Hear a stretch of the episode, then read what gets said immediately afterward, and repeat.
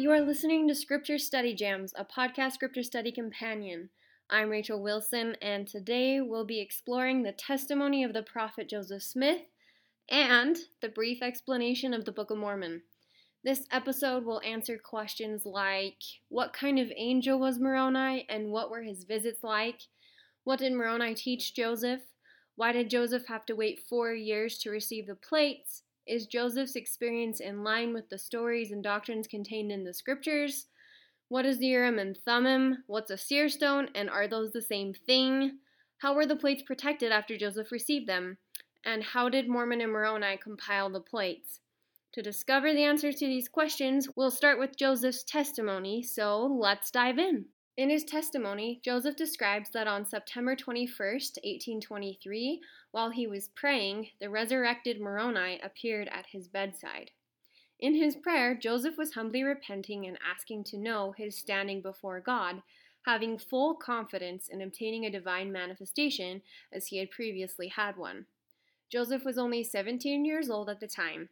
Oliver Cowdery reported that while Moroni was visiting, Joseph's mind was opened and he saw marvelous manifestations about what he was learning. However, Moroni's visit was not a dream. Moroni came as a resurrected person of flesh and bones emerging from the eternal veil.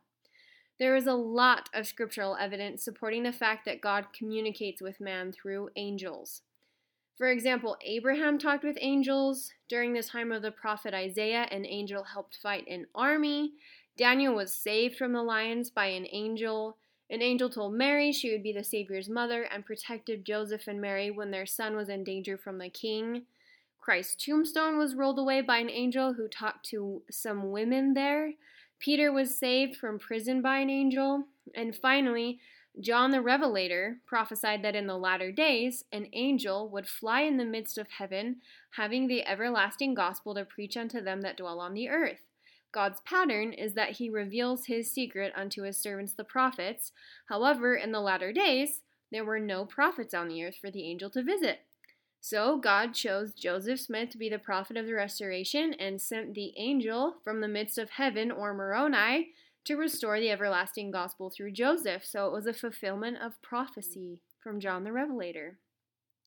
The purpose of the ministry of angels is to call men unto repentance by declaring the word of Christ unto the chosen vessels of the Lord, that they may bear testimony of him.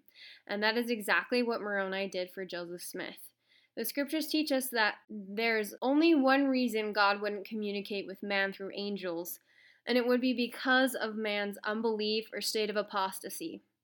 If God is the same yesterday, today, and forever, why wouldn't God interact with us the same way now that he did in the past? Through angels. In his testimony, Joseph describes Moroni's message that God had a work for him to do, and that people of all nations, kindreds, and tongues would speak both good and evil of his name. It must have been surprising for the poor, uneducated farm boy from an ordinary family when an angel declared that the world would know his name. Has Moroni's promise come to pass? Well, a church that started out with only six members in a small village has become the fourth or fifth largest church in North America in the span of about 177 years. The church is found all throughout the world. General conferences are given in 92 languages. Throughout this time of expansion, Joseph's name has indeed been had for good and evil.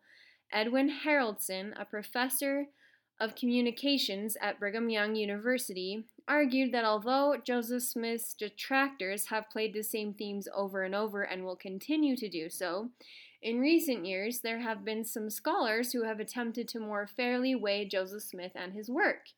For example, Yale Humanities professor Harold Bloom called Joseph an authentic religious genius. Theologian Heike Rissanen, I probably butchered that, so I'm sorry about that, insisted that other theologians take Joseph more seriously as he grappled with problems that have puzzled Christian theologians for generations. After living three months in an LDS community, sociologist Robert N. Bellah wrote that the religious vision of a loving community is perhaps put into practice in some respects more closely by Mormons than most other communities in America.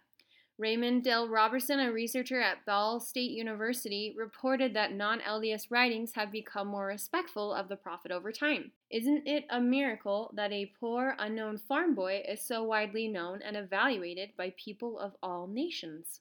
Joseph continues describing Moroni's words about an ancient record of golden plates, a breastplate, and stones that had been deposited in a hill.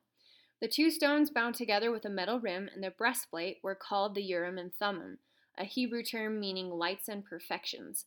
This phrase became an umbrella term that encompassed many revelatory aids, causing confusion for some people. Many don't know that multiple tools were used during the translation process. In addition to the Urim and Thummim, Joseph used a small oval seer stone he discovered in the ground years before.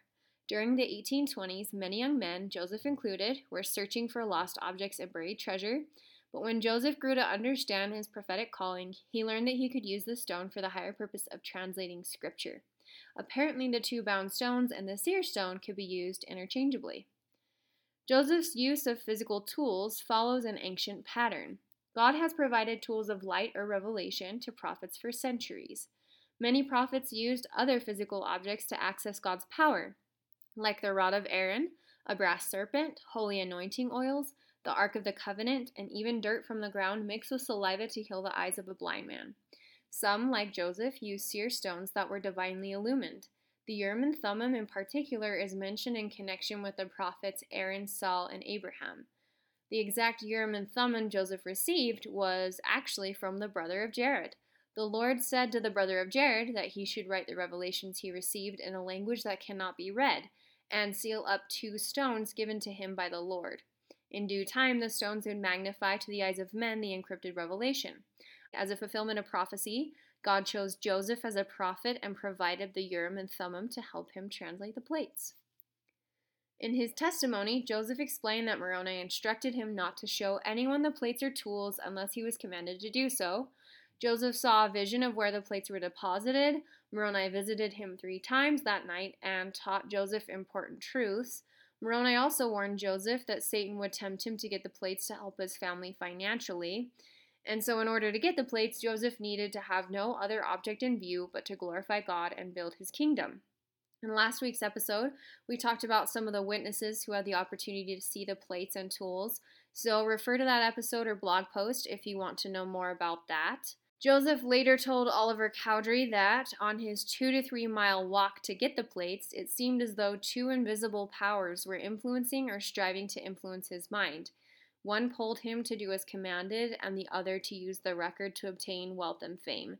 These pulls occupied his mind until he arrived at the place where the record was found. That would be a hard battle for sure. Joseph describes that his experience with Moroni left him exhausted. He ended up passing out while doing his daily tasks. He woke up to Moroni telling him to go to his father and tell him of the vision and commandments he had received. His father heard Joseph's story and told him to do as God commanded. Joseph went to the place he saw in the vision, saw the stone box containing the plates and revelatory tools, but was not permitted to take the plates yet. The golden plates were buried in a stone box about three miles from the Smith family farm in the hill Cumorah. Interestingly, the custom of burying metal records in stone boxes was practiced by many ancient nations. King Darius, the guy who put Daniel in the lion's den, buried gold and silver records in stone boxes. Now, ancient records have been discovered in Korea, Sri Lanka, Assyria, Persia, India, Bangkok, Italy, Greece, Palestine, and other places. The discoveries were engraved on silver, brass, copper, lead, and even tin.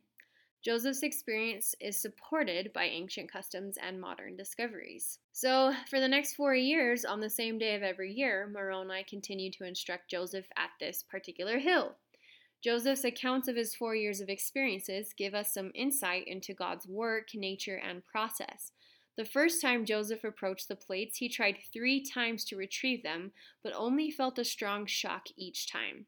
Deprived of strength, he cried, Why can I not obtain this book? The answer was, Because you have not kept the commandments of the Lord. After he humbled himself according to Oliver's account, Moroni showed him the Prince of Darkness, surrounded by his innumerable train of associates, to teach him about the nature of good and evil. Moroni showed him the difference between the glory of God and the power of darkness, so he could use discernment to avoid being influenced or overcome by that wicked one. Moroni told Joseph to return to the hill one year later to receive further instruction. On September 22, 1824, Joseph visited the hill and tried to obtain the plates again. According to his mom's account, Joseph had been commanded not to lay the plates down or put them for a moment out of his hands until he got into the house and deposited them in a chest or trunk having a good lock and key. Forgetting his instructions and purpose, Joseph took the plates and placed them on the ground in an effort to secure some fancied or imaginary treasure that remained in the box. The plates disappeared and Joseph was humbled. Moroni reassured Joseph that the plates were in the box before he left again without them. Walking home, weeping for grief and disappointment, he felt afraid that his family wouldn't believe his story anymore. Instead, his family prayed more fervently that Joseph could better prepare to obtain the plates and be protected from deception and temptation. During these four years, Joseph's mom describes hearing his stories of the descendants of Lehi, their dress, mode of traveling, their cities, their buildings. In addition to providing information about the Book of Mormon, Moroni was also preparing Joseph to be the prophet of the restoration. All in all, Joseph was visited by Moroni at least 22 times. Due to his heavenly education, Joseph remarked, Could you gaze into heaven five minutes, you would know more than you would by reading all that ever was written on the subject. Pretty amazing stuff. On September 22, 1827, Joseph received the plates with the charge to protect them until Moroni called for them. Many people persecuted Joseph and tried to steal the plates at this time. After retrieving the plates, Joseph immediately hid them in a hole he had cut in a hollow birch log nearby. Later, he took the plates out of the log, wrapped them in a linen frock, tucked them under his arm, and started walking home off the path through the woods. His mother reports that Joseph had to run home due to being attacked three times along his way. Joseph eventually was able to lock up their record in a storage chest. The problems did not stop there.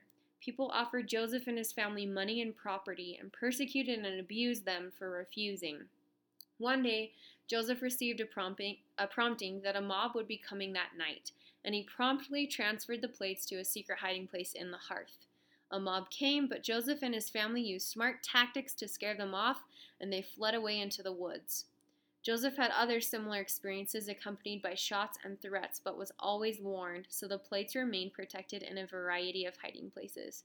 For this reason, Joseph and Emma moved to Harmony, Pennsylvania, where Emma's parents lived. There, Joseph completed the work and gave the plates to Moroni when he called for them.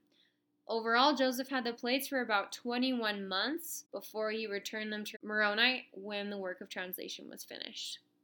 Joseph describes that the ancient record was brought forth from the earth as the voice of a people speaking from the dust and translated into modern speech by the gift and power of God. The Book of Mormon was a fulfillment of Isaiah's prophecy that an ancient record would come out of the ground in the form of a book in the latter days. This book would be given to an uneducated man and published to the world by the power of God and would become a marvelous work and a wonder. Joseph, with his little education, did indeed translate and publish the work by the power of God, and the Book of Mormon has been changing lives ever since. So there you have it, the testimony of Joseph Smith. We've already learned a lot together, and now we're going to transition to a brief explanation about the Book of Mormon.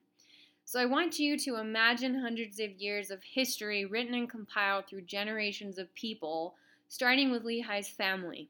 You can kind of think of this, a little oversimplified, but think of this like journals written and passed down. Then one of those journal writers, Mormon, was asked by God to sort through all of the journal entries of generations and write a shorter, more revised account. Mormon began the difficult task and eventually passed the plates on to his son Moroni, who finished them and followed God's instructions to bury them in the ground. A brief explanation about the Book of Mormon describes the sources Mormon and Moroni used to create the revised account. Understanding the sources and organization of the stories will help us better understand the stories themselves. So, first, the books 1st Nephi to Omni are from the small plates of Nephi. The small plates of Nephi were originally devoted to spiritual matters and the ministry and teachings of the prophets. Next, the Words of Mormon is an insert written by Mormon to connect the words engraved on the small plates with the abridgment of the large plates. Next, Mosiah through Mormon, chapter 7, is Mormon's abridgment of the large plates of Nephi. Originally, the large plates were mostly a secular history until the time of Mosiah, when the plates started including more items of major spiritual importance. Mormon chapter 8 to the very end of the book was engraved by Moroni, who, after finishing the record of his father's life, made an abridgment of the plates of Ether or the history of the Jaredites. This became the Book of Ether.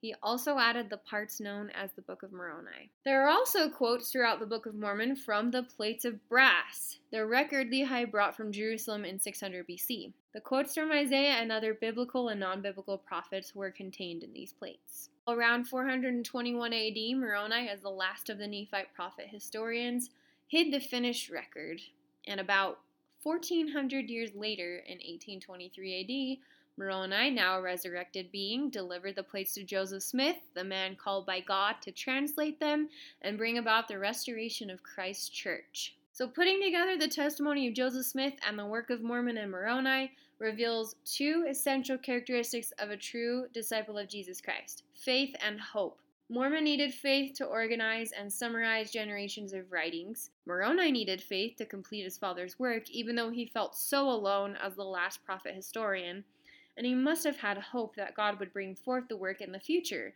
and that there would be someone on earth who would have enough faith to participate in God's work despite incredible amounts of opposition. Similarly, Joseph needed faith to pray and receive such a glorious answer from God. He needed faith and hope to prepare to receive the plates despite his own imperfections. He needed hope and the promises contained in the Book of Mormon to know his sacrifice was really worth it. So, for this week's challenge, I want to invite you to act in faith and hope. If you are struggling to pray, read your scriptures, actively participate at church, or even hope for something you can't see right now, make that your goal. Let these men's lives inspire you to better live your faith this week. I will be doing the same thing. If you want to read about my experiences with this challenge this week or share some of your own, feel free to visit my website, scripturestudy.wixsite.com slash jams. Thanks for taking the time to scripture study jam with me, and next week we will be diving into First Nephi's. We're getting into the chapters, the meat of all of this. I'm so excited. Until next time.